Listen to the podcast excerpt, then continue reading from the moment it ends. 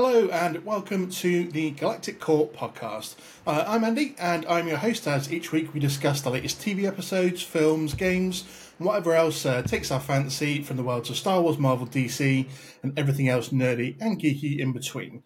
Uh, if this is the first time you found us, uh, then please feel free to follow us on social media or on Instagram, Facebook, TikTok, and I also do a bit, a bit of gaming a couple of times on uh, a couple of times a week on Twitch.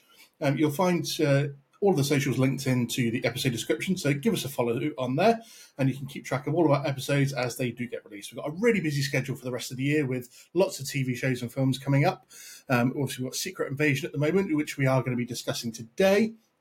Um, we've obviously got Ahsoka, we've got Loki, we've got Echo, as well as films like Indiana Jones coming up, uh, Blue Beetle, The Marvels, um, Aquaman 2 dropping later in the year. So lots to keep uh, up to date with on the show and lots to discuss as well. Uh, as I mentioned, we are going to be talking about Secret Invasion uh, today, the brand new Marvel t- TV series that came out a couple of days ago. Uh, really excited to get into this uh, spy type thriller with Samuel L. Jackson reprising his role as uh, Nick Fury. Uh, but before that, though, we are going to be talking about something else described as one of the best of all time of its genre. one to break the mold and really change things up for the future with a plethora of guest cameos that have enthralled and delighted uh, with one of the most talented people of their generation as the leading star. Uh, no, I'm not talking about the recent dumpster fire that is the Flash film, um, but I am going to be talking. I am talking about the Stark Wars podcast and its host, Michael O'Rear.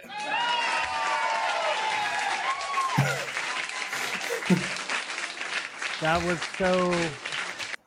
I'm thrilled. That that was a lovely intro, and uh, you totally blindsided me.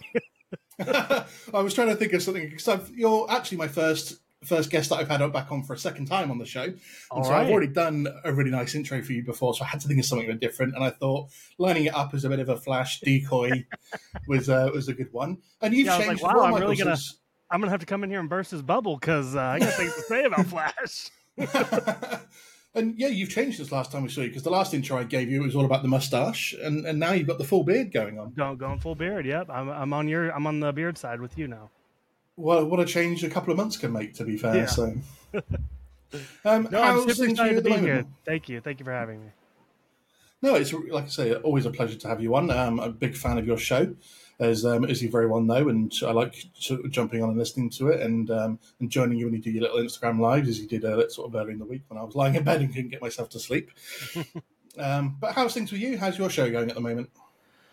Uh, it's pretty good. Uh, obviously, uh, started back up with Secret Invasion. It's been a minute since we talked some like Marvel TV, so really mm. excited to dive back into that. And you know, we're always we got things cooking. We're cooking up. We got some things coming down the pipeline that I'm not going to talk about just yeah. yet. But you know, we're we're always trying to do some fun projects. And uh, yeah, uh, hold on to your pants. You'll see. Because you've um, you've jumped onto doing something else slightly different as well, haven't you? In terms of you're doing a bit of an anime podcast. Is that correct? That's um, true. I think, it's, yeah if I remember correctly, you said that you weren't the biggest anime fan, or you haven't watched a lot of it, and so you're doing this with a friend of yours, um, and that was something that you were quite excited to do. How have you done any episodes of that so far? We we've done one episode. It's a really s- small thing. It's like once a month episode. Actually, I think the next one's probably going to be two months away. So mm-hmm. it's it's very like every now and then when we can, uh, just because I am so busy with Star Wars. But yes, it's called Call Me Senpai and uh, it's my buddy Luke, who I've I've known for over a decade now, who have been trying to get me into anime for the longest time, and uh, he realized the best way to do it now is to ask me to podcast about it. So yes, that is that is the route that I'm being introduced to anime. Mm-hmm. Nice. Well, I hope that goes well for you, bud. Um, yeah. I'm I'm the same as you. I'm not a big anime type person. I haven't watched a lot of it, to be fair. So um, maybe that's something I'll look into it more. But unless it's to be fair, in the form of, of you know our popular culture of Star Wars, Marvel, and anything like that. I think Visions has touched a little bit on anime, hasn't it? So yes, um, that's probably been the, my biggest exposure to anime personally. but in terms of the shows we're going to be looking at today, obviously Secret Invasion and The Flash, you know, both of these shows, uh, well, both the, the TV show and, and, the film have been heavily influenced by their comic book counterparts. um, you know, how much comic book knowledge do you have, and are you a big comic book fan? Is it something that you've read a lot growing up, or is it something that you've not really had much exposure to, and and you're sort of more familiar with the films and TV series that have been done in recent years? Yeah, so I've dabbled in a little bit of Marvel stuff. I'm by no means like on our show, Tommy, he's the comic book guy, right? Like it's not me. I'm not super well versed in the stuff. I said on our show, I didn't know anything about Secret Invasion. Like it's you know, it's touch and go there. I will say I'm into like other comic like more independent comic books or outside the Marvel and DC universe. I really like Walking Dead, Saga, um, Ex hmm. Machina, hmm. stuff like that. Um, so I am a comic book guy, but just not fully versed in the Marvel stuff. That's fair enough. And with obviously a lot of Marvel DC stuff being influenced by their comic book stories from from years gone past, do you ever feel a little bit lost sometimes because they're referencing things from the comics or shots from the comics um, that they're putting into the films that are, are, beautiful shots. They did it a bit more recently with the, the latest Thor film in terms of having like like for like shots from the comics being put into the films because they're referencing a lot of those things and it's maybe not something you're familiar with growing up. Do you feel as, as, as, a viewer a little bit lost sometimes, or do you feel that it doesn't really influence how you're feeling about it so much and you learn a bit more about it because people are telling you about it afterwards? Yeah, actually, I think it's quite the opposite. I think I enjoy it more having not seen the comics. I know, again, referencing my co host Tommy, he hates Civil War, and it's because it doesn't live up to the comic books. And I don't have that reference, so mm. I love Civil War. I think another big one, a lot of people hated how they tackled Taskmaster and Black Widow. Mm. And my take was like, I don't care. Like, I don't know Taskmaster. So, mm-hmm. like, uh, you know, I mean, it wasn't the greatest character in the world, but it wasn't like a disappointment to me, right? Like, uh, it, Taskmaster worked as like a Boba Fett in the original trilogy type character, mm. and I didn't need anything more. So I would say actually more often than not, it's better that I didn't read the comics. I think that's fair enough. You're not burdened by the uh, by the knowledge or the disappointment. I think this is one of the things we'll get to talk about the Flash. Is that I'm a huge Flashpoint fan. Uh, okay. The original comic book, the animated TV series, uh, TV show, uh, TV film, even sorry. Um, and maybe that's I don't normally personally let my love of or of the story in the comic books influence how I see the film or TV series because I like to go in on a clean slate and, and enjoy the the TV series or film for what it is because I know it's not going to be a like for like remake of that comic book or anything like that. But I think Flashpoint got me a little bit because I'm such a big fan of that one. So I think maybe it's a good thing that you know you're not burdened with the uh, the the knowledge of, of what's happened before, and you can go in with that sort of cleaner slate and and just enjoy it for what it is. But the Flash is something we're going to talk about, so let's jump straight into that. Um, so, obviously, as we know, it is based off the, the comic book of Flashpoint, um, where basically Barry Allen goes back in time, saves his mum from being killed, but it then changes the future, um, where you've basically got um, like um, Atlantis and um, and Wonder Woman and Aquaman are basically at war with each other. there's a, a, a lot of superheroes that don't exist. Um, Batman is actually Thomas Wayne rather than Bruce Wayne because it was Bruce that got killed on that fateful night rather than him. So he's now Batman instead. A lot of changes go on. Uh, Flash has lost his powers, and so he has to recreate the accident to to get them back, uh, which Thomas Wayne helps him with. Um, and he realizes that obviously, you know, the changes that he's made have affected everything for the worse. And he, so he basically goes back, allows his mum to actually be murdered, and reset the timeline to where it is. So obviously, this film sort of really goes along those lines quite quite closely. To be fair, obviously the individual events that have happened in the film uh, are changed up, and obviously the consequences after that are changing it because we know we're moving out of the DCEU into the new DCU. Um, initial impressions of it how are you feeling about this film going into it? From I mean, did you see a lot of the trailers? Because obviously they released quite a lot of the trailer. To be fair, we knew what was coming in terms of Michael Keaton's Batman, uh, Sasha Calle's Supergirl was going to be there. So how are you feeling going into this? Yeah, you know, I, I, was buying into a lot of the hype that I've been hearing. You know, uh, when James Gunn says the best comic book movie ever, I'm, you know, I'm sold immediately. Um, I would say, like, um, I, I don't want to dog the movie too much because I try to separate the movie from the trailer, but the trailer really kind of gave me the beats of the movie, and I was expecting a lot of the things to come. Um, I, have seen some people with very, very drastic negative takes, especially in hmm. you and I's community. Like, you know, there's certain people that we both know that I won't name that are dogging on this movie way more than they should.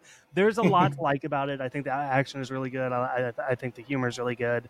Um, but it did not lit. It, it's probably the most mid-tier superhero movie I could probably think of. It, it's not it's not absolute trash, but it's definitely not in the top by any means. So that's kind of where I'm I'm left with it.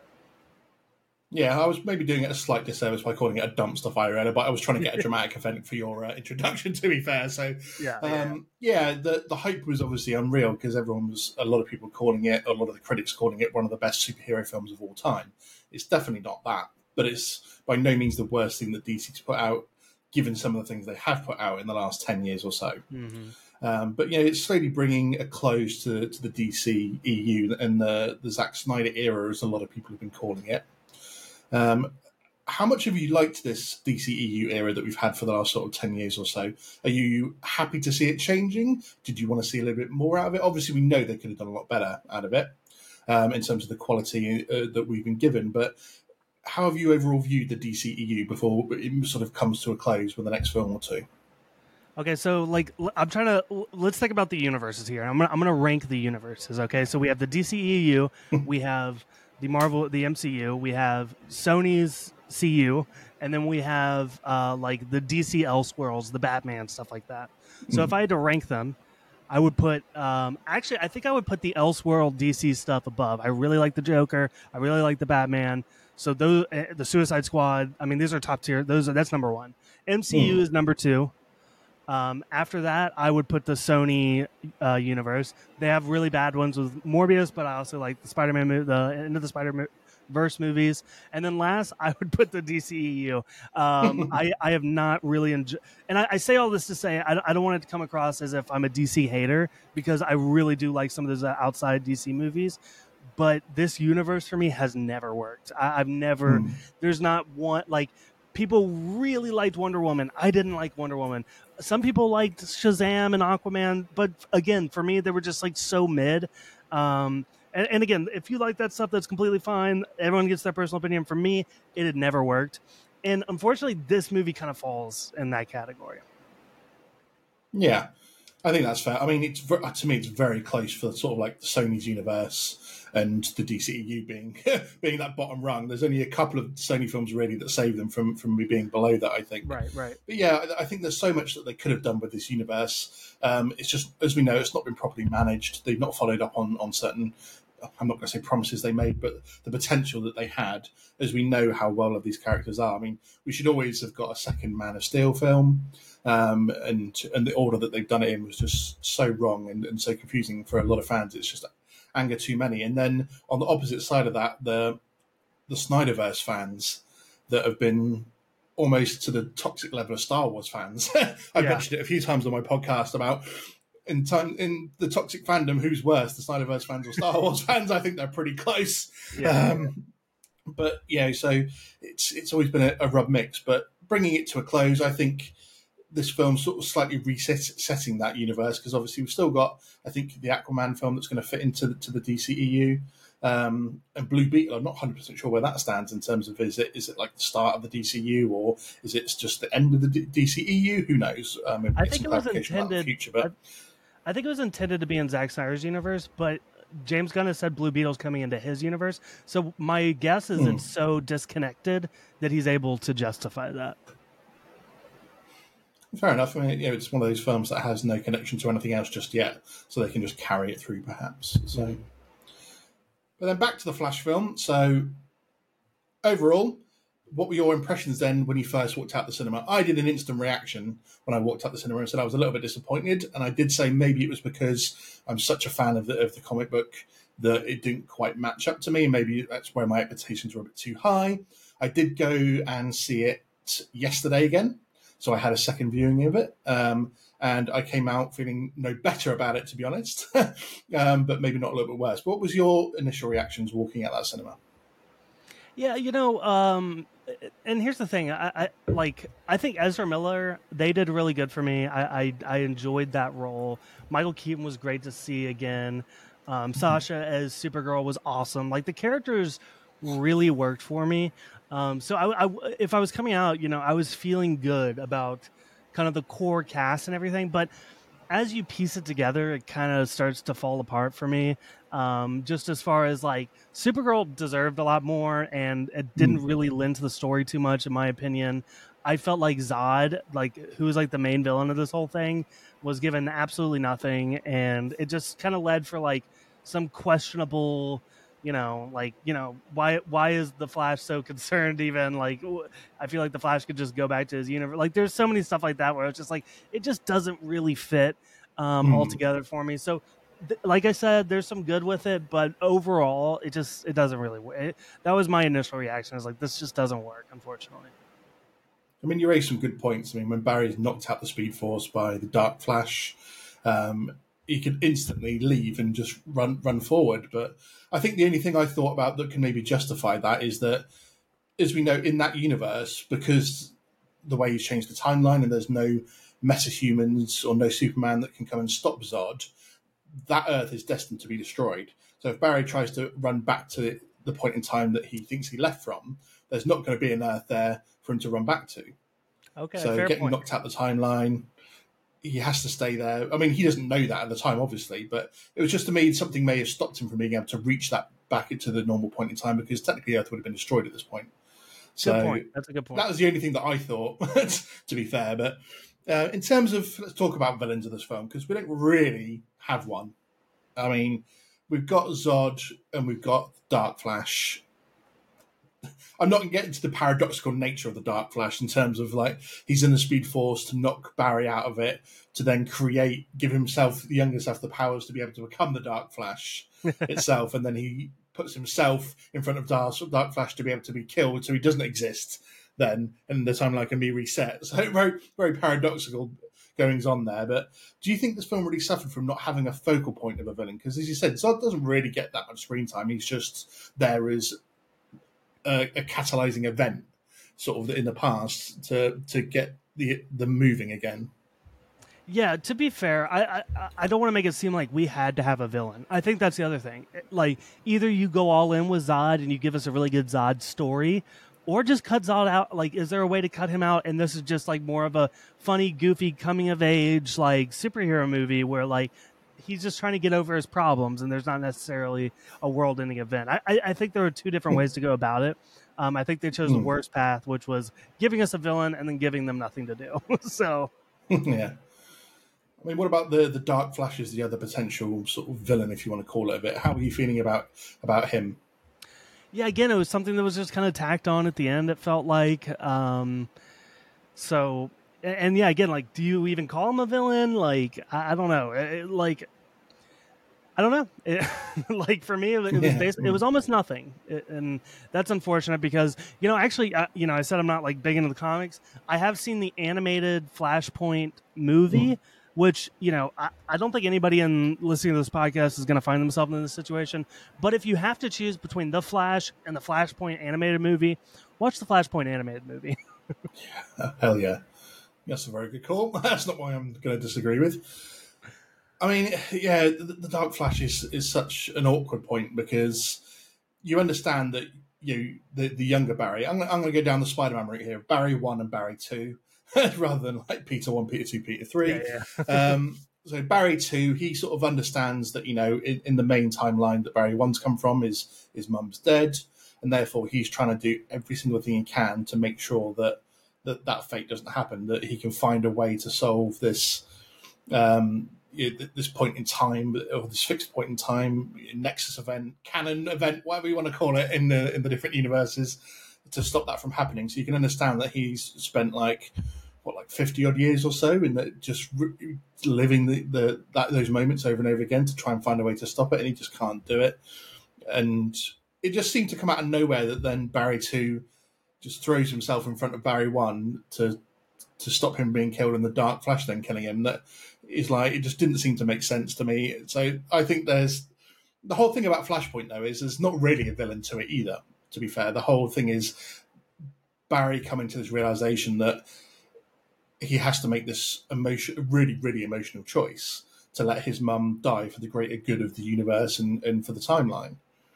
And so, really, uh, yeah, you said, do we really need a villain in this film? Not really, because it's all about someone coming to the emotional realization that sometimes, as, as it's pointed out by his mum in the film, you can't always have the answer. Sometimes you just got to let go and let things be as they are. So maybe you're right in terms that we don't need a villain. But on the flip side of that, for me, Reverse Flash not being in this film was a real kick in the balls to me. Anyone that that knows me knows Reverse Flash is one of my favourite characters Um, and so, you know, as we know in the in the original storyline, he's the one that kills Barry's mum. Um, and so for him not to make any sort of appearance, I know that the directors come out and said, "Hey, if they do a sequel, it makes sense that the Reverse Flash is then going to be the villain for it um, and, and, be the bad guy." But I mean, having watched the original Flashpoint and you know a little bit that the Reverse Flash features a little bit in there, do you think it was they, they missed something by not having even a, a little cameo appearance of Reverse Flash? No, or did you again feel like it just wasn't needed?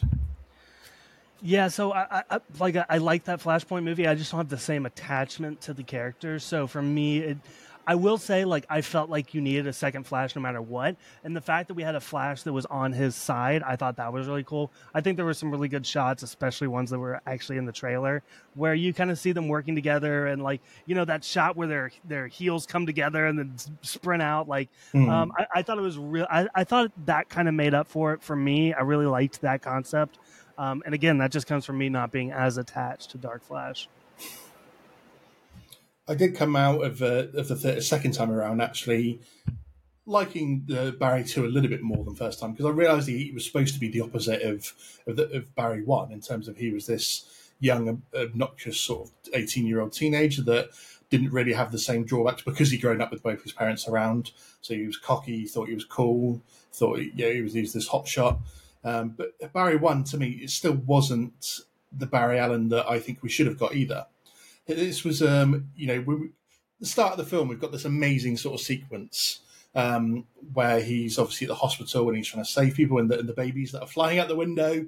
Um, apart from the whole ridiculous thing of the fact that he was incredibly focused on trying to get something to eat to boost his calorie, like the Barry Allen that I sort of know from the comics didn't really care, or they didn't focus on writing into the story that his calories were running low and he needed the energy.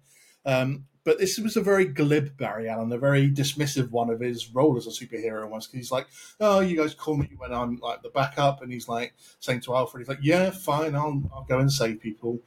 Do you I mean, I don't know how much you know about Barry Allen or anything because you say you maybe don't have the attachment that maybe I do to that particular character. But did you feel that this was a portrayal of, of, of, the character that was was a good portrayal, or I found it a little bit annoying. To be fair, how do you feel about about Barry Allen and his the way that he's been portrayed in this film? Well, I, I had heard about the calorie thing before coming into the like somebody had mentioned that was part of there was some comic that had referenced or that was there was some precedent for that my thing was like it, it's never been a thing before when we see the Flash, so the fact mm-hmm. that it just kind of randomly came up was just uh, you know it was kind of like why, um, but yeah, this baby thing, man, like I'm so torn on it because like the CGI babies were so bad. But also, there were some really funny moments in it. Like putting the baby in the microwave was funny. When he's going to save the one baby, but really he's going for the vending machine. Like that's pretty. Mm. Like there were some good goofs there but uh, just and I guess I gotta respect them for just going all out with it. Like they just made one of the weirdest uh, superhero sequences I've probably ever seen. So I'll, I'll give them some respect for that. I liked the uh, the little bit once he saved them all, and the nurse is like screaming her head off, and he's just like, "Seek some professional help. The Justice League aren't good at, at dealing with mental health issues yet." I thought that was um, a, a, nice touch. And given we won't really talk about it, but given Ezra Miller's real life issues, yeah, it was exactly. a little bit ironic and, and, a funny moment, I think, to, to get in there. But I mean, it's been talked about a lot. The CGI of this film. We know that the directors come out and said that you know, those sequences, especially later on in like the was it the Chronosphere, the Speed Force arena type sort of place, when it all looks like you know um, a, a, late two thousands PlayStation game. Um, how do you feel about the CGI role in this film? Because there were some really good bits. There were some, as you said, that had been a bit goofy and weren't great. Did you like the if it was intentional style they went with for the film as well for those sequences? I did not. I did not like it. Um, and I, honestly, I think the director is being a very good sport by saying some of the stuff because I, I don't even think it's necessarily his fault that things look this bad. I mean, the studio's kind of in charge of uh, you know, handing out these people to help and the money to do it. So, um, you know, I feel like he really was kind of defending uh, some poor decisions made on the studio. Like, there's like, I get it. You want it to look like a little dreamlike, but not like that. Not like that. Like, there's no way that that was the vision. I just, I refuse to buy into that. Uh, especially when you consider there were things outside of it, like I mentioned with the babies, that just is just so weird looking. Um, it, it's an unfortunate situation. Um, but yeah, it's it's, it's very bad.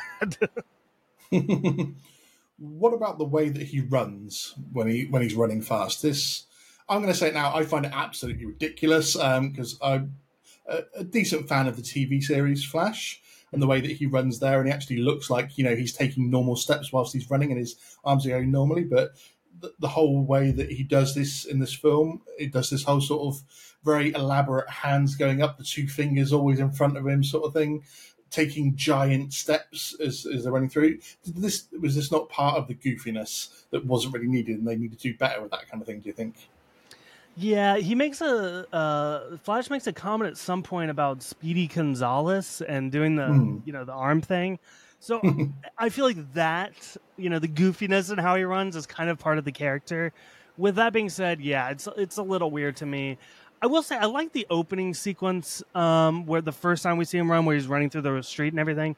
Um, I, I just thought it kind of worked. I mean, it, it, didn't look particularly bad. Maybe it was a little goofy, but uh, it was just kind of interesting to see it from his perspective, where like you know, so often we get the slow mo speedster stuff, right? Um, we get some of it in this movie, but actually seeing him run as fast as he's running with all the things just morphing by him, I, I thought that was kind of cool. Yeah. I mean, they've definitely improved over the last sort of few years how speedsters look when they run on screen. I think, I think they did a really good job in in Eternals with the speedster there. Um, everyone was saying that's what speedsters should look like when they run. As a, as a reference to Flash TV show, I think, I think he definitely looks a lot better there. Even though that particular TV show, as the series have gone on, the CGI budget seems to have been cut, so their CGI got a bit worse as well. To be fair, but I think overall they need to make some improvements on on his stance, his running stance. I can't. Just, it's every time I look at it, I, I just laugh. This whole two fingers out the front, I just can't deal with that. To be fair, it really irritates me. I don't know why, but let's get some good points about about this one because there were some. To be fair, mm. Michael Keaton's Batman. Um, yeah. You know, I think in the it'd be interesting to get your opinion on this. You know, if we go back to the way trailers were done in the nineties, when to be fair, secrets could be kept a lot better because there wasn't as much people around to, to leak secrets or to take pictures and get it out there. Do you think either the having Batman or Supergirl not appear in the trailers and be a big reveal for the film would have been a lot better if they'd been able to keep that sort of secret from getting out to the public and have it as a big reveal moment in the film itself? Do you think that would have been better for, for this movie, or do you think they needed to have those characters in the trailers to boost up the amount of people that are going to go and see this movie anyway? Yeah, it's tough because you're right. It's very hard to keep this stuff a secret. But um, you know, kind of like I mentioned, I felt like a lot of this, you know, the movie was kind of beat by beat where okay, let's get Michael Keaton, okay, let's get Supergirl, okay, now let's go fight Zod, and all of this stuff was laid out in the trailers. So like I knew mm. how things were going the entire time. So that was a bit of a disappointment. I will say I understand that you have to show Michael Keaton because I know a lot of people went to this movie just for Michael Keaton, and like financially, you just have to show him. Um, Supergirl would have been a very interesting reveal, though. Like I, I would have mm. loved to see um, how this movie look, especially because she doesn't come in until like the third, the start of the third act. Like um, you, you really did not need to show Supergirl. Yeah, I think it's a shame that they did that sort of reveal. To be fair, I think they could have played it off as potentially it being Henry Cavill's Superman, and then you know twist it up to, to be Supergirl. But how do you feel then about you know Batman's performance in this film, Michael Keaton's performance in the film, because we know Michael Keaton's pretty good in, in, just about everything that he does. To be fair, um, you know he was he's obviously been great in the MCU. He was great as Birdman, so he's got his sort of superhero niche down, and obviously you know, reprising his Batman role. I liked how they did it when the first sort of reveal of going to Wayne Manor is he's sort of this old kook who's just you know, the beard and the, and the, and the long hair, um, and he has to be sort of convinced to join again, which is a little bit of a trope maybe, but you know he he sort of comes out and he's like, I need to be Batman again.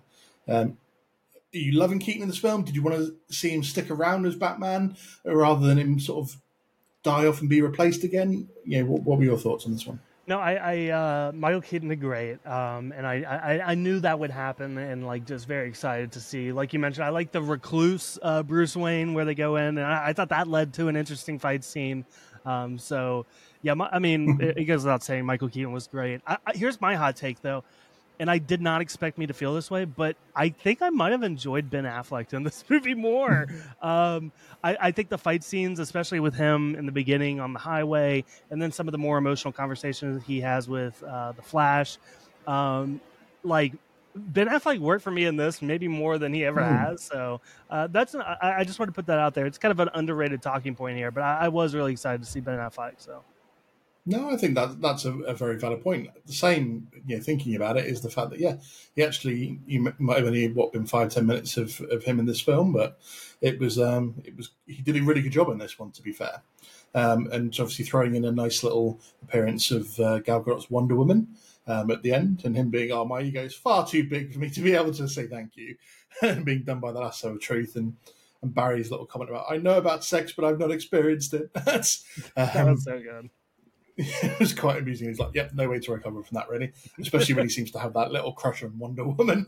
Yeah, exactly. um, but you know, we don't know if obviously Gal Gadot's Wonder Woman's coming back. So if that's the last we see of her, it was a nice little nice little happy cameo in there for her, and and off she flies to to wherever she be. But then obviously, as you mentioned, you know, Supergirl, Sasha Calle in this film. Um, she didn't have an awful lot of screen time, but I thought she did a really good job of, of what she did do. Yep, she's mostly fighting. To be fair, we don't see a lot of her personality as Supergirl, maybe. Um, and I know that it's come out that she's potentially in talks to carry on playing Supergirl in the new DCU. Um, what were you thinking about Supergirl in this film?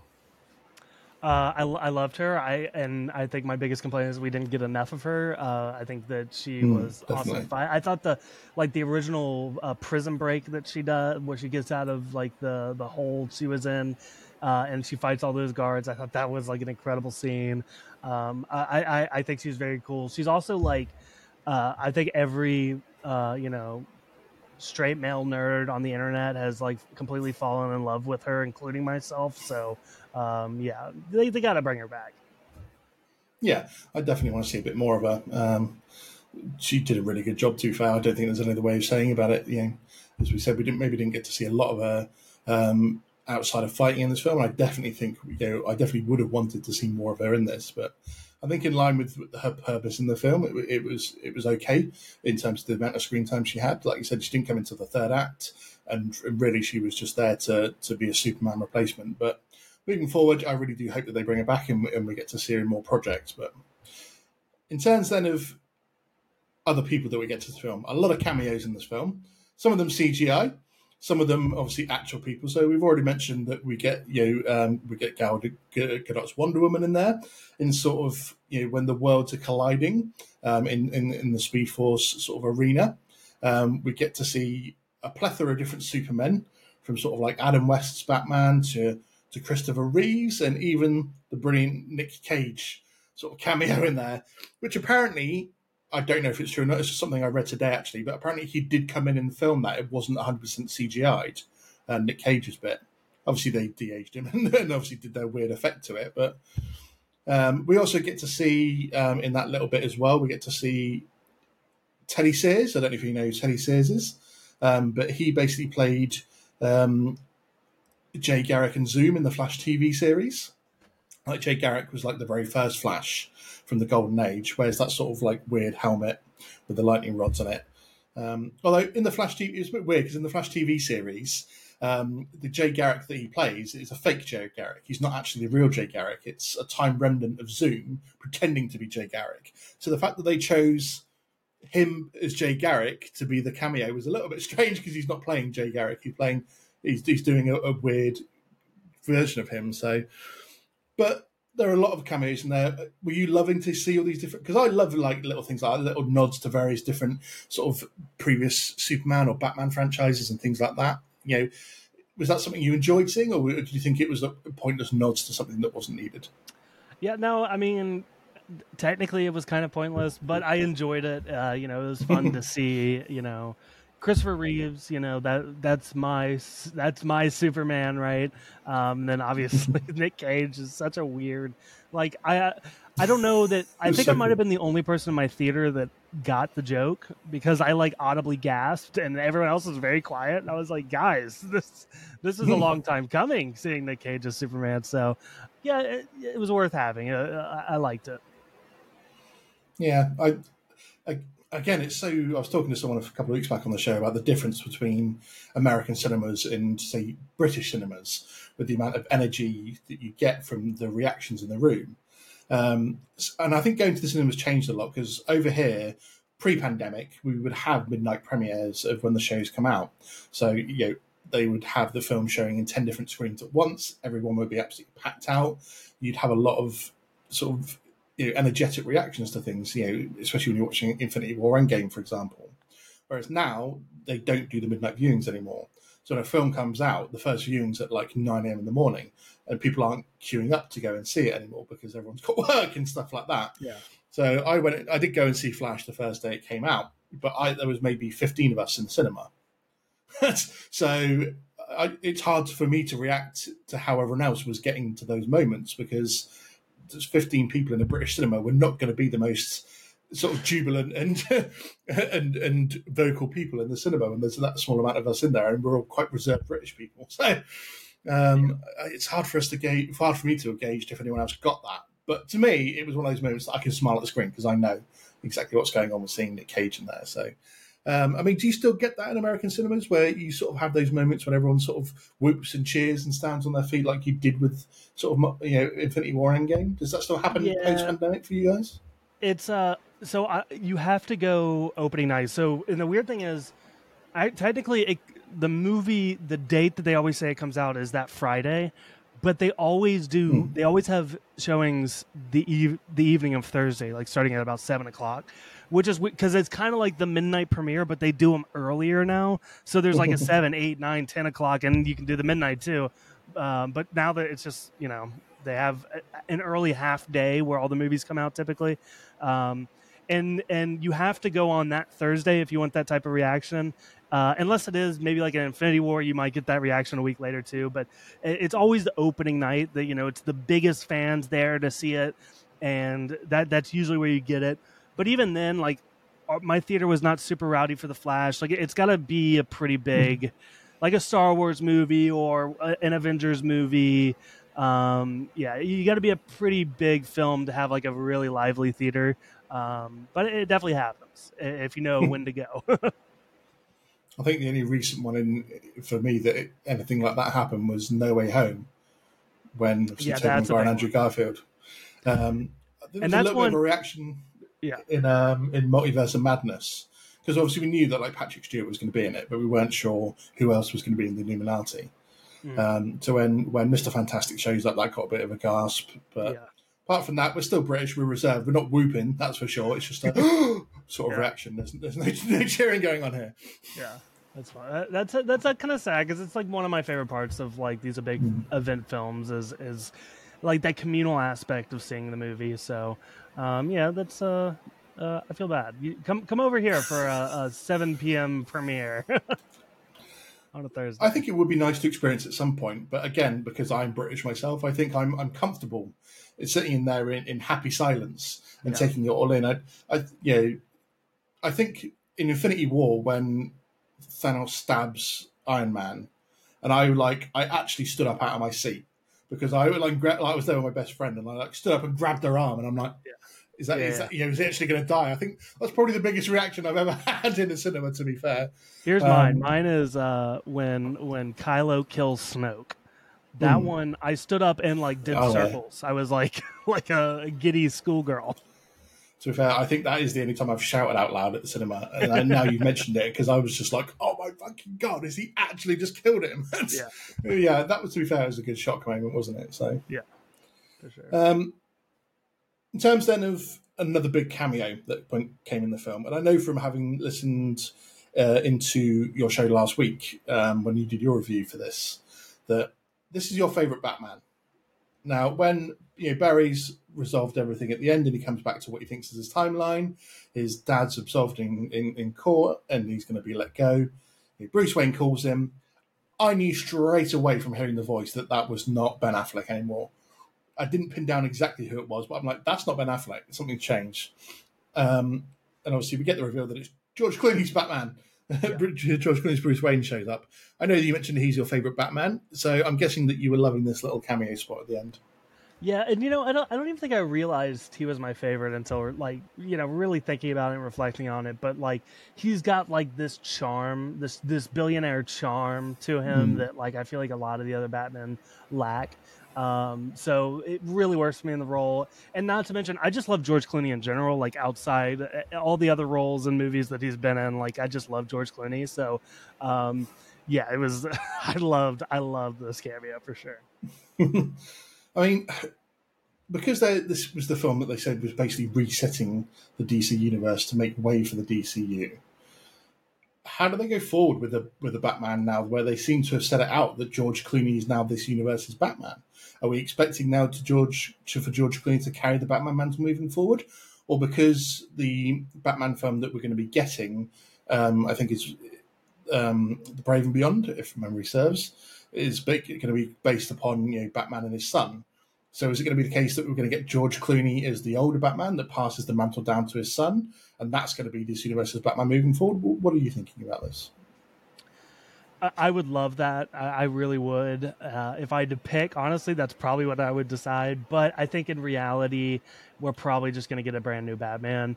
Um, I, just don't see George Clooney. George Clooney doesn't do a lot of work now in general, and it's just hard to hmm. imagine mm. him like stepping back into a superhero role at this age. Um, but maybe I'm wrong. Uh, I would be ha- happily surprised. I just think it's it's something that they need to well just let us know about, really, isn't it? Um, you know, one because people will get excited about a, a, new casting for Batman anyway, but two, like I said, they've just set it up as this is now the Bruce Wayne of this universe that, has been altered and changed. So is this about Batman moving forward? Is it just going to be a pass the mantle on sort of thing? It'd be weird if they just completely eliminated him and had a, a brand new Bruce Wayne without saying anything. So I, I, hope they do address it sort of in the future. Well, I think that's the big question: is is this the new universe, or are they mm. still starting over after this? I, I think that's that's the bigger question right now for me. Yeah, because I know that they have said that this film will reset it, but are they just having it come to a close with a few changes and then, as you said, just have a fresh start? Um, or is this a continuation because of the, the multiverse, so to speak? So, I mean, how much have, have you watched any of the Flash TV series at all with Grant Gustin playing the Flash? I have not, uh, not not a lick. My wife, my wife likes it actually, but I, I have not watched it. I was only asking because obviously there are a lot of people that you know are calling for Ezra Miller to be obviously replaced as the Flash and saying, yeah, Grant Gustin's done a really good job and let's just bring someone in who already knows the role. He played a pretty good Barry Allen and, uh, and can you know, really carry it on for the movies where it's needed. It's not like he's going to be having the same schedule as a TV show to, to carry on playing this character. So I don't think it would be a bad choice, to be fair. Um, as I said, I wasn't too keen on Ezra Miller's portrayal of this particular Barry Allen. So I wouldn't be upset if they recast him. What about you? Where do you stand on recasting Ezra Miller as the Flash? Do you do you care if they use him for a sequel, or do you think it's time to wipe that slate clean if they're going to do a new universe and have someone else do it? And, and that's my other thought when it comes to like, is this the future? Like, I don't think they're going to move forward Ezra Miller. Uh, nor do I. Hmm. Ezra Miller was fine. I, I, probably might actually like Ezra Miller in the role more than most. Uh, I, I always thought it kind of fits for me personally with that being said, there's just there's too much baggage here, so um, I, I think it's time for a recast. Hmm. And then the last point I was going to touch on is you know the the whole sort of premise of this story was Barry going back in time, saving his mum, then coming to this realization that he has to let her go and let her die in order for things to be fixed.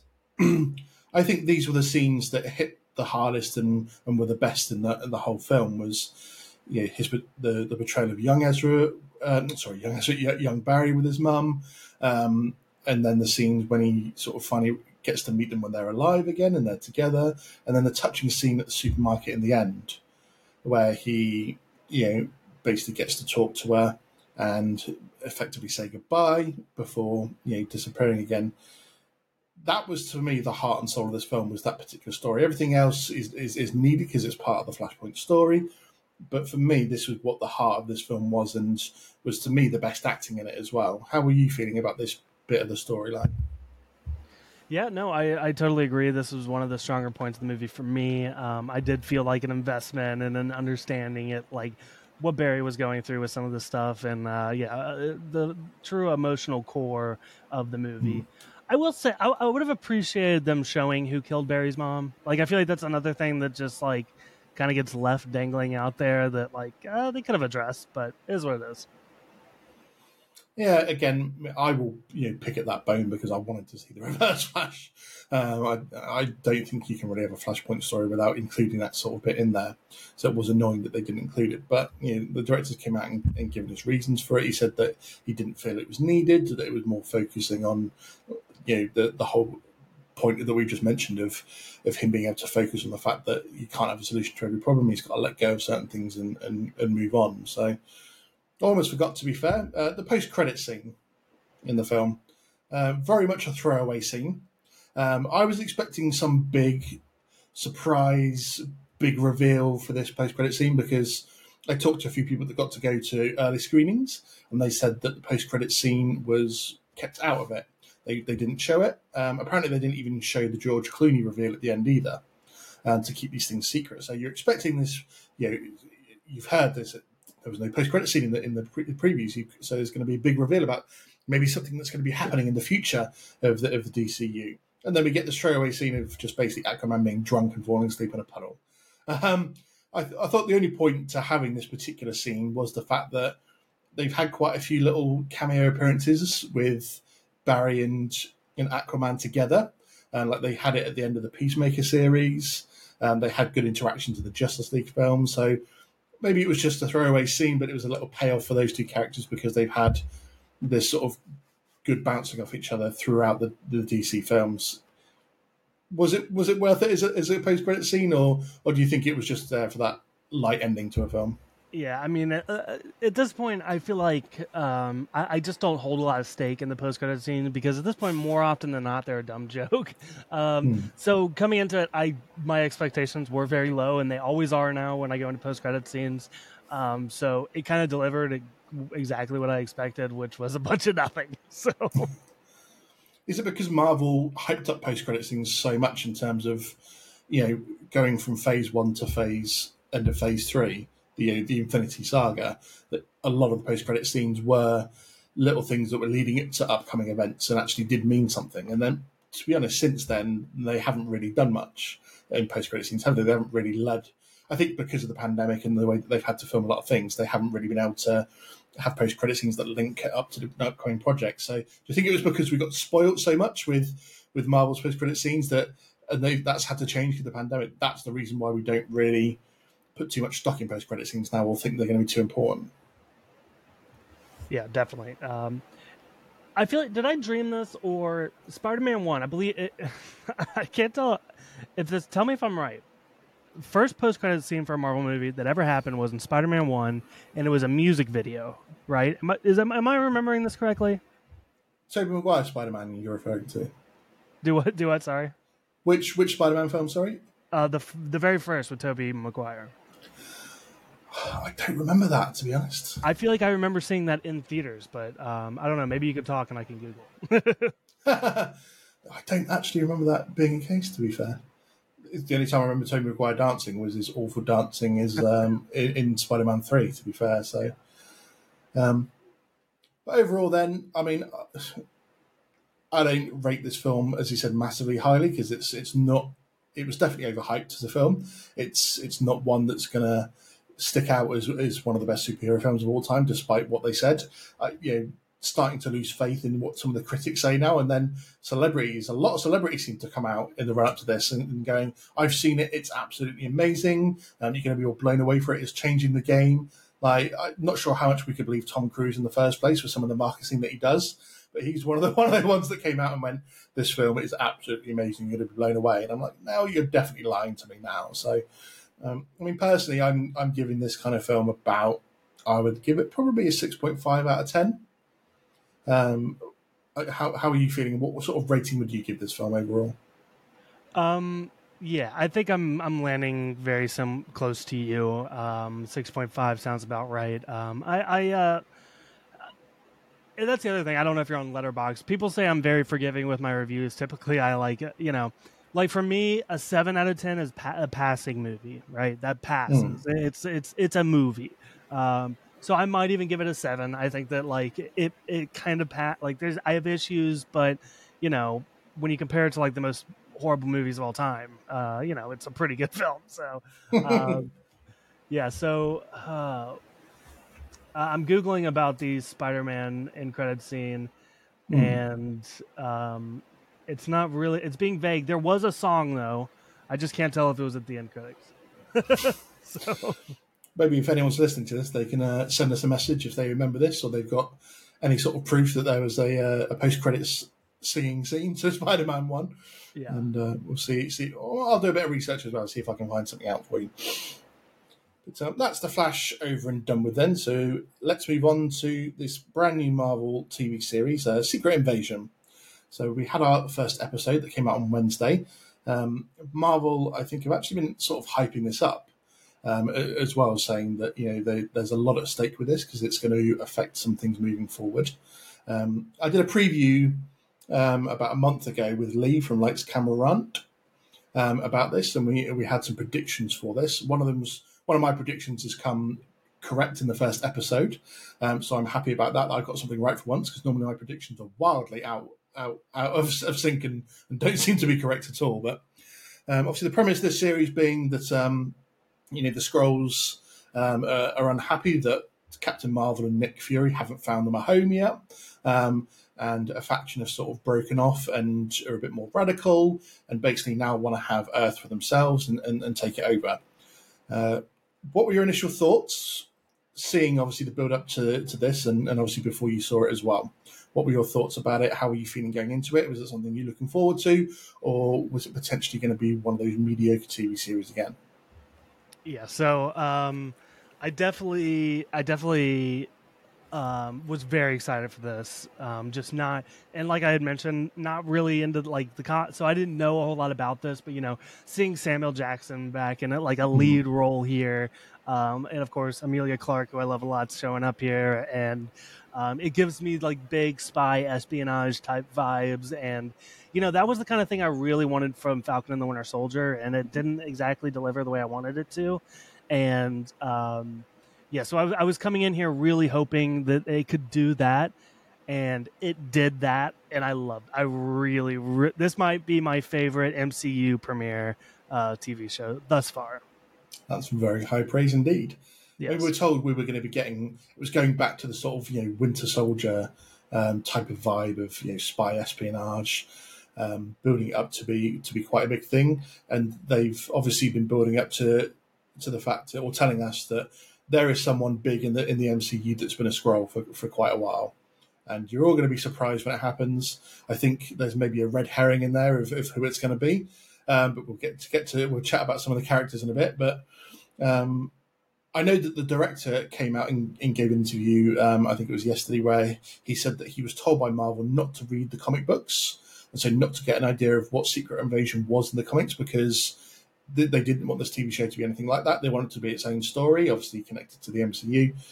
Um, so I don't think it matters for obviously uh, one iota for this particular one that you don't know the the comic book story.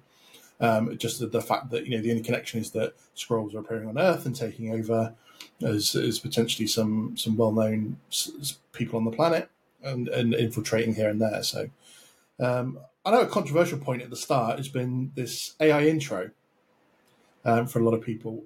I must admit, I didn't find out until I think it was yesterday that it was an AI intro. Um, I remember watching it on Wednesday, going, "Yeah, it's a bit of a weird, a bit of a weird start," but it's supposed to be that sort of murky, making you feel a bit discombobulated sort of opening to it. I think. So how are you feeling about this? This whole controversy behind this AI intro. Yeah, I, I think my initial reaction was like, "Why are you doing this?" Because like AI art in general has like a bad reputation of actually looking good in general, um, and this kind of had that vibe to it. Um, but also like in, in, the midst of the writer's strike and a lot of the issues Hollywood is having with what AI could mean for the future of jobs and whatnot, like I don't think it was necessarily a good look. I think I get the point though, and this was this was laid out on my podcast um, that. Um, it's very much uh, it's supposed to be a metaphor for the Skrulls, basically and um, you know, kind of AI art mocking hmm. real art while Skrulls are are taking up the forms of humans. So I don't know. There, there might be something thematically there, but still felt a little weird. Hmm. I think there was um, one of the people that helped along with the design for the opening came out recently and said people criticizing it because of the writer's strike and giving again you know, jobs of, of humans to an AI machine. He says that there was still an awful lot of people that had to to make this work and had to work on this for it to be a viable sort of intro the show. So I don't know, and uh, I'm not someone that, that's delved really deep into to the whole controversy of the writer's strike. I, I obviously know bits about it. I've read a bit about it and, and read some interviews, but I don't want to dive deep to it because I don't want to get too political on here either. But do, do you think it's something that's justified in terms of people being outraged that this was an AI intro, or do you just feel that it was like you said they're trying to emulate something because it's to do more with the Skrulls and and that and their perception of, of taking something over or, or being camouflaged to be something it isn't? Yeah, I mean, I, I, don't think there needs to be like an outrage. Like, we don't need to cancel the show over this. But I, it's something where I think I think the big thing is it's just something worth talking about because it is like a new element in the mix to all this stuff. And you know, when talking about movies and TV, like it is becoming, you know, uh, you know, with the writer's strike, the concern is that AI can take jobs from writers and even artists at this point. So. Um, it, uh, it's worth talking about, but it is not worth really like uh, you know uh, throwing the show away. So let's talk about the episode itself then. So as we know, this is you know, this is not the Nick Fury role. This isn't the in charge of Shield, always you know three steps ahead of everyone. Sort of Nick Fury. He's he's been up on on the the spaceship or space station for Saber um, since really the, the the end of the blip, um, and you know this is a, a, Nick Fury that's lost faith. He's he's not the same anymore. He's, he's lost a few beats. He seems to have this damaged leg now. He's got a bit of a limp going on. You know, it, did you enjoy seeing this sort of different side to Nick Fury? Because I think by obviously the end of the series, we're going to have the old Nick Fury back. Um, but you know, are you, are you, enjoying seeing this alternate Nick Fury that seems to be worn down and a bit sort of beat up and a bit a man who's sort of lost faith in everything that he tried to build up that can be destroyed in an instant? you know, it gives me big old man Logan vibes, you know, uh, from from hmm. Logan. Uh, you know, this, this, guy that we basically kind of grew up with uh, to a certain extent, uh, and kind of seeing him on like you know, this is this is our guy, and and he's not what he used to be. And I, I think there's a lot of interesting stuff to tackle with that uh, thematically throughout the the season and tackling his character. So, um, yeah, like uh, it, it's a different take on the character, which um, I really appreciate them kind of mixing it up, and uh, it works for me. Hmm. So we start off the episode, you know, seeing Everett Ross uh, from you know, Civil War and Black Panther films. He's meeting with a guy to obviously get some information, um, and you know, he's then know, after killing this guy and taking the information, he's chased down by what turns out to be Talos.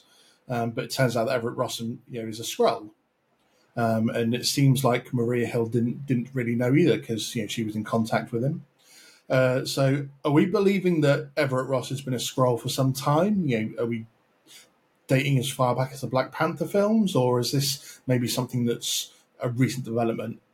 And did you think there was any tells at the start for it to show that Everett Ross was a Skrull? Because I watched the episode again a little bit earlier, and I, to me, I couldn't pick up anything that would indicate straight away that this guy was a Skrull. So, do you think he's been a Skrull for some time, or is this just a, a new thing they're bringing in? Uh, yeah, I, I thought about it. Um, definitely something I considered, but it seems a little much for that to be the case. Like it would require a lot more explaining. I think um, that they probably just want to sidestep. So I would say that yeah, I think that um, we've seen the real Everett Ross, and, and this time, uh, the, the, at the start of this episode, he, this is the Skrull version. Hmm because we do see a little bit later in the episode in um, in that they're taking obviously bodies of people and and replicating them. Um, and so it was a, I think it was a question that was going to be answered that if you know Everett Ross has been a Skrull for some time, do they have his body stashed away somewhere? And what seems to be a new ability for them as well, in terms of that we were always you were taught in the original Captain Marvel film that Skrulls can impersonate what you look like, but they don't have your memories or anything like that. But here they seem to be doing this thing where you know they're touching their head, and they seem to be absorbing their mind. So potentially they have a new ability where they can take your memories as well to impersonate you for the longer term. That's that's got to be dangerous for the MCU as well, isn't it? And if if you've got Skrulls that can do that, surely. Yeah, no, that's uh, it's definitely an interesting twist and makes these Skrulls much more sinister than they ever have been for sure. So, um, it's a very dark concept. Like uh, they have like hmm. uh, like a human farm of memories, people that are just like strung up, and uh, it's it's very, it's a very evil take on on this uh, group of Skrulls for sure. And you've got Gravik, who's their leader. That you know we don't see too much from this episode, but what we do see of him is that he's you know he's very clinical. He was I guess he's doing that whole sort of stare down thing because he doesn't do an awful lot of talking in the in the scenes that we see him in this episode. But he did come across as very menacing and someone that was just he's going to do what he needs to do in order to get to his goals. There's going to be no messing around with this guy. Um, and on the flip side of that, you've got Talos, who obviously played by you know, the the really great Ben Mendelsohn. Um, you know, reprising his role from Captain Captain Marvel. It seems like him and Fury have basically been like best buds for like the last thirty years but everyone's lost faith in his ability to lead the Skrulls forward. And he even tells, obviously, Fury himself, you know, we've been abandoned. Captain Marvel dis- disappeared. You know, you've been stuck on the space station for years. No one's done anything for us. Um, and he seems sort of sort of worn down by this whole situation as well because he's been kicked off the the Skrull Council. He's not leading them anymore how is Talos going to repair this moving forward? Because he's got a big task in his hand, and this whole little side plot as well that it seems that his wife has been potentially murdered by Gravik and his and his associates. You know, what's Talos got to bring to this party to to to change things around for him? What are you thinking he's going to have to do as the series goes on? Because we see him at the start as well, where he doesn't want to spill Skrull blood, Mm-hmm. He doesn't seem to want to actually kill them. So is he going to have to go down a dark path to get things back, or is he going to be a man that can stick to his principles and turn things around? What are you thinking?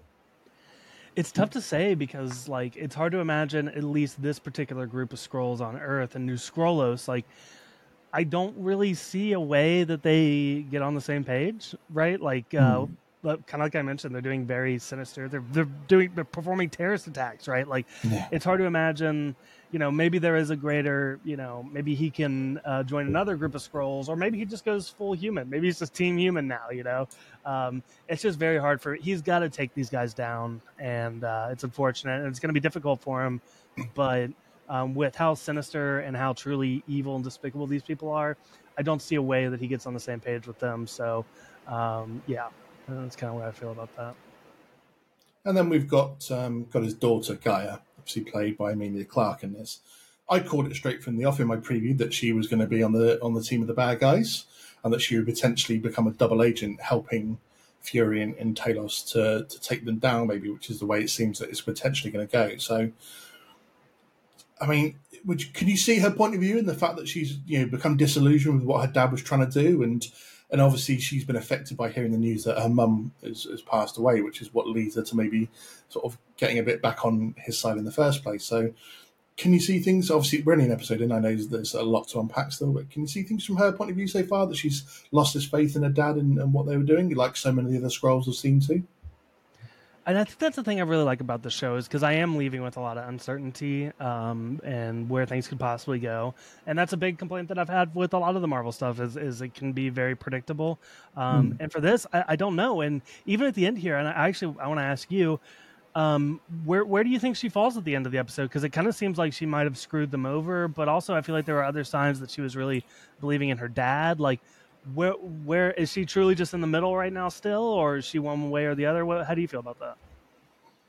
I think she she wants to help her, her dad out because maybe she does feel sorry for him, but she still seems to be on the side of, of the other guys because she's giving Fury and Talos information to help them, but she's like, I'm still playing my part in this. I'm still going to do what I think is sort of right.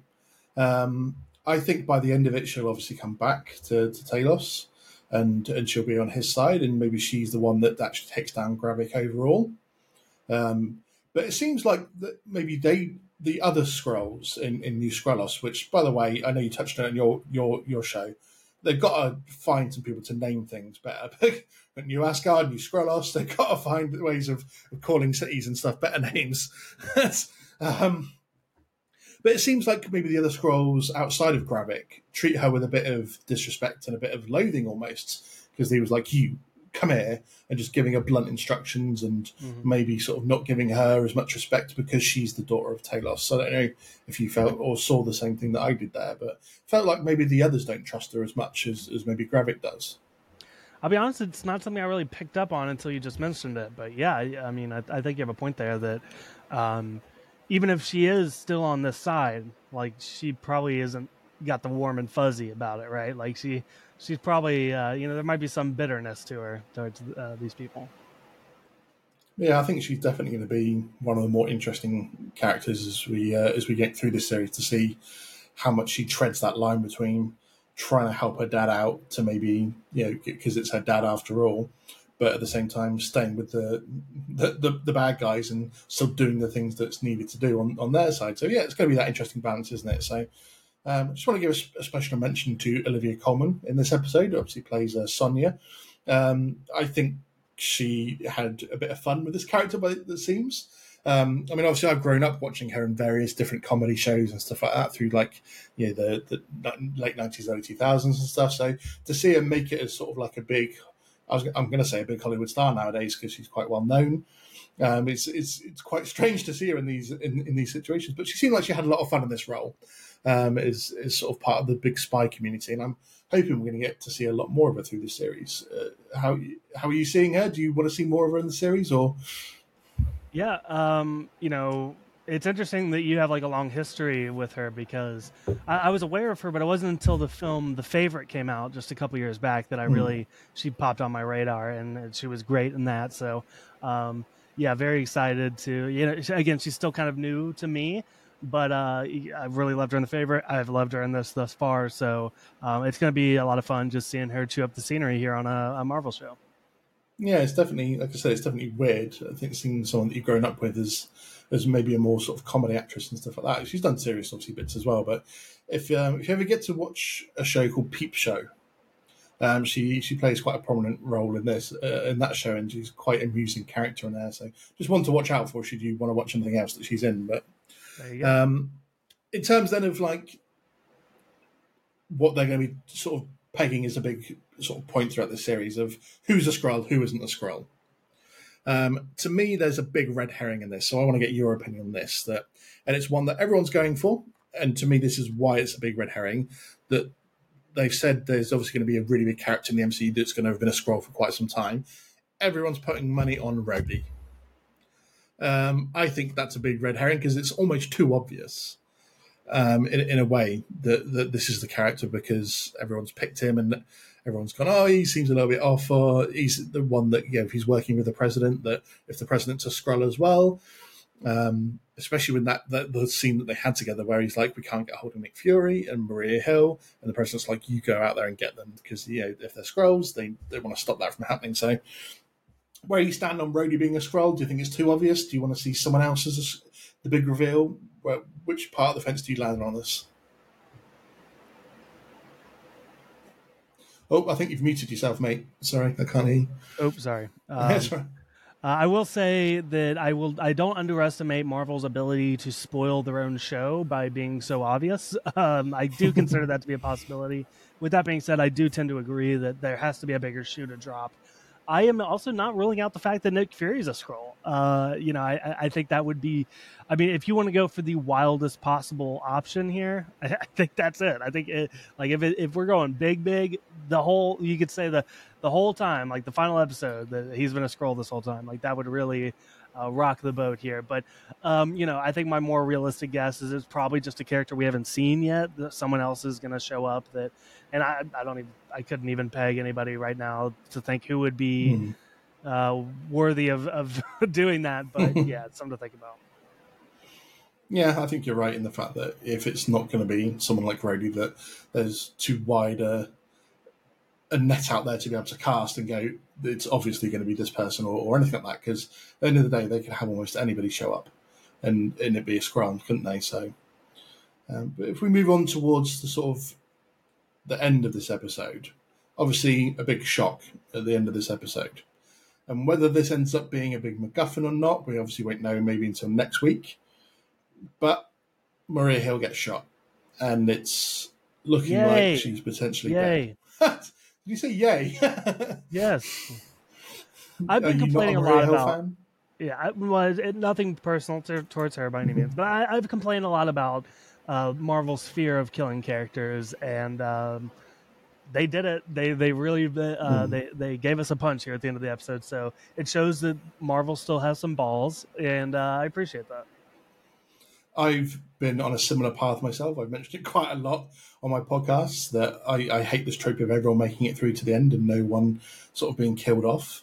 Um, so if they stay true to this and she is actually dead, then I think not only is is that a good thing, but the fact that they kill off a, a you know a, a fairly well loved and, and well known character, but do it in a way where they don't have a big heroic ending is is something that's needed as well because obviously they don't kill you know their heroes off very often but when they do it tends to be in some big heroic way or you know they're, they're being a martyr for for the for their cause as a big sacrifice. So to have someone just killed off like that sort of senselessly at the end yeah and, and it le- leads credence to the fact that at the end of the episode they didn't name her in the in the opening credits they didn't name Cobie Smulders in the opening credits for the episode they just name her as a guest at the end of the episode which is signaling that she won't be back.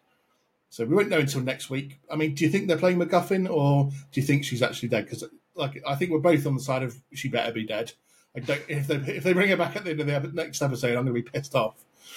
Yeah, it, it, it's it would be so ridiculous, and I think they know that. So um, yeah, she's dead. She's got to be. If they don't, I'm done. I'm uh, I'm switching over. The, I, I like the DCEU. I'm switching over to that fandom. I mean, do you do you have any thoughts for the future of the series in terms of potential? I know we said about you know it's hard to nail down anyone as being a Skrull, but are there any potential cameos that you would like to see in in the series? I mean, maybe Monica Rambeau, for example. I, know there's been a lot of talk about um, Quake from Agents of Shield because it's been ramping up that you know, Disney Plus have had. If you want to watch stuff to get prepared for Secret Invasion, Agents of Shield is one of those. Um, so everyone's been talking about are we finally going to see Quake because she's got links to, to all this sort of stuff. Any any predictions for the future of the series about who who we might see or who you would want to see? Um, I, I, I think Monica Rambeau is definitely on the list, I, and I, would like to see them start to set up some of the others movies coming down the pipeline, so, including the new Captain America movie. Um, you know, I, I think that that would be a really interesting, interesting one. Uh, probably a far stretch to imagine we'll get Harrison Ford here, but um, you know, just something to set up some of these other movies coming up. I, I think that's the way to go. And looking forward to the future projects, then um, obviously we've got um, we've got Loki coming up that isn't necessarily obviously connected to this series, but um, rolling into that, obviously we've got the Marvels coming out, and then Echo, and obviously plenty of other projects that we know are coming over the next couple of years. What out of these particular Marvel projects, what are the ones that you want to see really connected to the show that have an impact on? So as far as like, I I don't know that. Uh, hmm, it's hard for me to imagine connecting them too much, but I will say, and this is my hot take, of all the ones you mentioned, I'm actually most excited for Echo. Um, I really liked Echo and Hawkeye, um, and I loved Hawkeye. That, that's probably my favorite Marvel show uh, to date. So uh, I, I think that's a really fun character, and we're getting the full season dropping at once. Uh, so that's going to be a lot of fun too. To uh, I'll probably stay up late and binge that. So um, yeah, no, that's uh, yeah. There's a lot of good stuff coming, but uh, you know, I wanted to give some love to Echo for sure. And I've been asking this to other guests I've had on the show. So, where do you stand on this whole situation of dropping all the episodes at once, like they do with the Netflix series, as opposed to having a weekly drop episode drop? Because a lot of other podcasters, in particular, that I've talked to, seem to be a little bit annoyed that they're dropping it all at once because now they're like, we've got to we've got to rush to watch it and then record our episodes and get it out there. Whereas having a weekly episode is easy to manage. As a as a fellow podcaster, what are your thoughts on that particular premise of dropping all the episodes at once. I've always been a week to week guy. I prefer it that way. Even even not like as you mentioned as a podcaster, it's very annoying. But even as just a fan of television, like there's like this stress that I have to like rush through it so I'm not spoiled online. Like it's just like it gives me like a weird amount of anxiety uh, trying to like uh, catch up with something so quickly. And then also like uh, at what point do I start posting spoilers? You know, like what, what's the rule there? You know, at least with like a movie, I know that like okay, like a week is fair. Uh, if you're following me, that there might be some spoilers after a week. But for something like that, it's like, do you give it two weeks? I don't know. Uh, so yeah, mm, I, I, I also just think you know it, it, it, gives time even if i didn't have a podcast it gives time for like theorizing and having conversations with friends and um, and it's not even just a superhero thing it's just a television thing. I, I like the week to week format. I think it's good because it helps build the anticipation as well doesn't it? It was something i think i really pointed out during the andor tv series. As we know one of the best tv series of recent times. But the fact that to me the andor series was a slow burner because it started off building their story up, and then once you get to like the prison episodes, and it's really got you on tenderhooks waiting for the next week's episode. And I, am not sure if the hype would have lasted, and that anticipation and, and, and talking about it with your friends and wanting to see it would have lasted if it was just dropped all at once, wouldn't it? So I'm with you. I want to see a weekly episode simply because I want to have time to process it as well. Um, I know sometimes at the end of a really good episode, you just want to go, give me that next episode. I want to see it now. I'm going to be so. If we get any of this in this series, I'm going to be crying, going, I want to see next week's episode now. Come on, show me. Um, but I think, do you think they'll do this with Daredevil? Because we know Daredevil's going to be a long series, 18 episodes. Do you think a series like that would benefit of being dropped all at once? Or do you think, because they said it's going to be like 30, 30 minute episodes roughly, um, and they're just going to sort of do you think it benefits something like Daredevil to do a, a drop all at once, or do you think it should be a weekly one? I, I will say so. The, the to kind of go back to the the full drop. Uh, I will say I, I, like that they're kind of experimenting with things, and I would like to see that trend continue. So with something like Daredevil, I would like to see them do something like I don't know. Could you drop two episodes per week? Um, you know, every Wednesday or Thursday, or whatever. They just drop uh, episode one and two, and then three and four. Um, or maybe even do like uh, you know I don't know, three, four episodes. I feel like there's there's more ways to experiment with this, and I'm down for the experimentation, if nothing else. Because essentially, if they do a weekly episode of Daredevil, we're going to be reviewing that for four and a half months. That's a yeah. lot, isn't it, to be able to go on for? So, I mean, we've got a pretty busy schedule as podcasters for the rest of this year because I know that come August, September, October, we're going to be pretty busy because we've got the Ahsoka series. There's what two or three weeks where Loki crosses over at the same time as Ahsoka. I think there's one week where I've got a schedule um, where I've got an episode of Ahsoka, Loki, and Kraven the Hunter all scheduled in for the same week. Uh, so it's just like I really hope that if they, you know, we, are not reviewing Daredevil for four and a half months. I really don't want to have to get, go down that route. To be fair, imagine how many you know, guests we're going to have to ask on the show to be doing that week by week that's going to be a nightmare. So we're really going to exhaust our resources on that one for sure. uh, first episode of Secret Invasion. What score are you giving this one? Let's hit the score on this one. Nine point five. Wow, wow, high praise indeed. It was definitely a really good episode. I'm super excited to see where this particular series goes. Um, I can't wait to see the Nick Fury of old come back and be kicking ass and be like, "Bitch, I'm Nick Fury. You can't keep me down." Yeah. um, thank you so much, Michael, for coming on. I really, really appreciate it. My first, uh, my first guest coming back uh, for a second visit. Um, much love to you. You know how much I love your podcast as well. Tell everyone home once more where we can find you. All right. Uh, we are the Stark Wars Podcast. You can find us on uh, all the podcast apps, including uh, YouTube, uh, also on Twitch, uh, anywhere, uh, Apple, Spotify, all that stuff. So, um, if you want to check us out, we do week to week recaps for uh, a lot of the Star Wars and Marvel shows. Um, but more importantly, I, I, really like to say if you don't check out the podcast, give us a follow on Instagram because I really put a lot of work into the Instagram. I like to interact mm. with people, I like to chat with different people. Um, so, hit us up on Instagram. I'd love to. I, I, like building a relationship with, uh, you know, fostering a community. So, um, yeah, that's at Stark Wars Pod on Instagram. You absolutely do because you do Instagram lives when you do your actual podcast week by week. You do you do that live across like Facebook, um, obviously Twitch and a few other places, and you've got your own Discord channel as well. Um, so you know, for those that are listening or, or, watching the video, Michael really does love to foster that community. So get on there, give him a follow. Um, also, you know, as I said, all of his uh, all of his details will be linked into the episode description, so you can go on there and give them a follow. Um, you know, give us a follow as well if you've not already doing that. Um, you know, like and review the episode, and um, and obviously I'll be back next week with episode two of Secret Invasion. Um, and until then, we will take care of ourselves, and you take care as well. See you guys.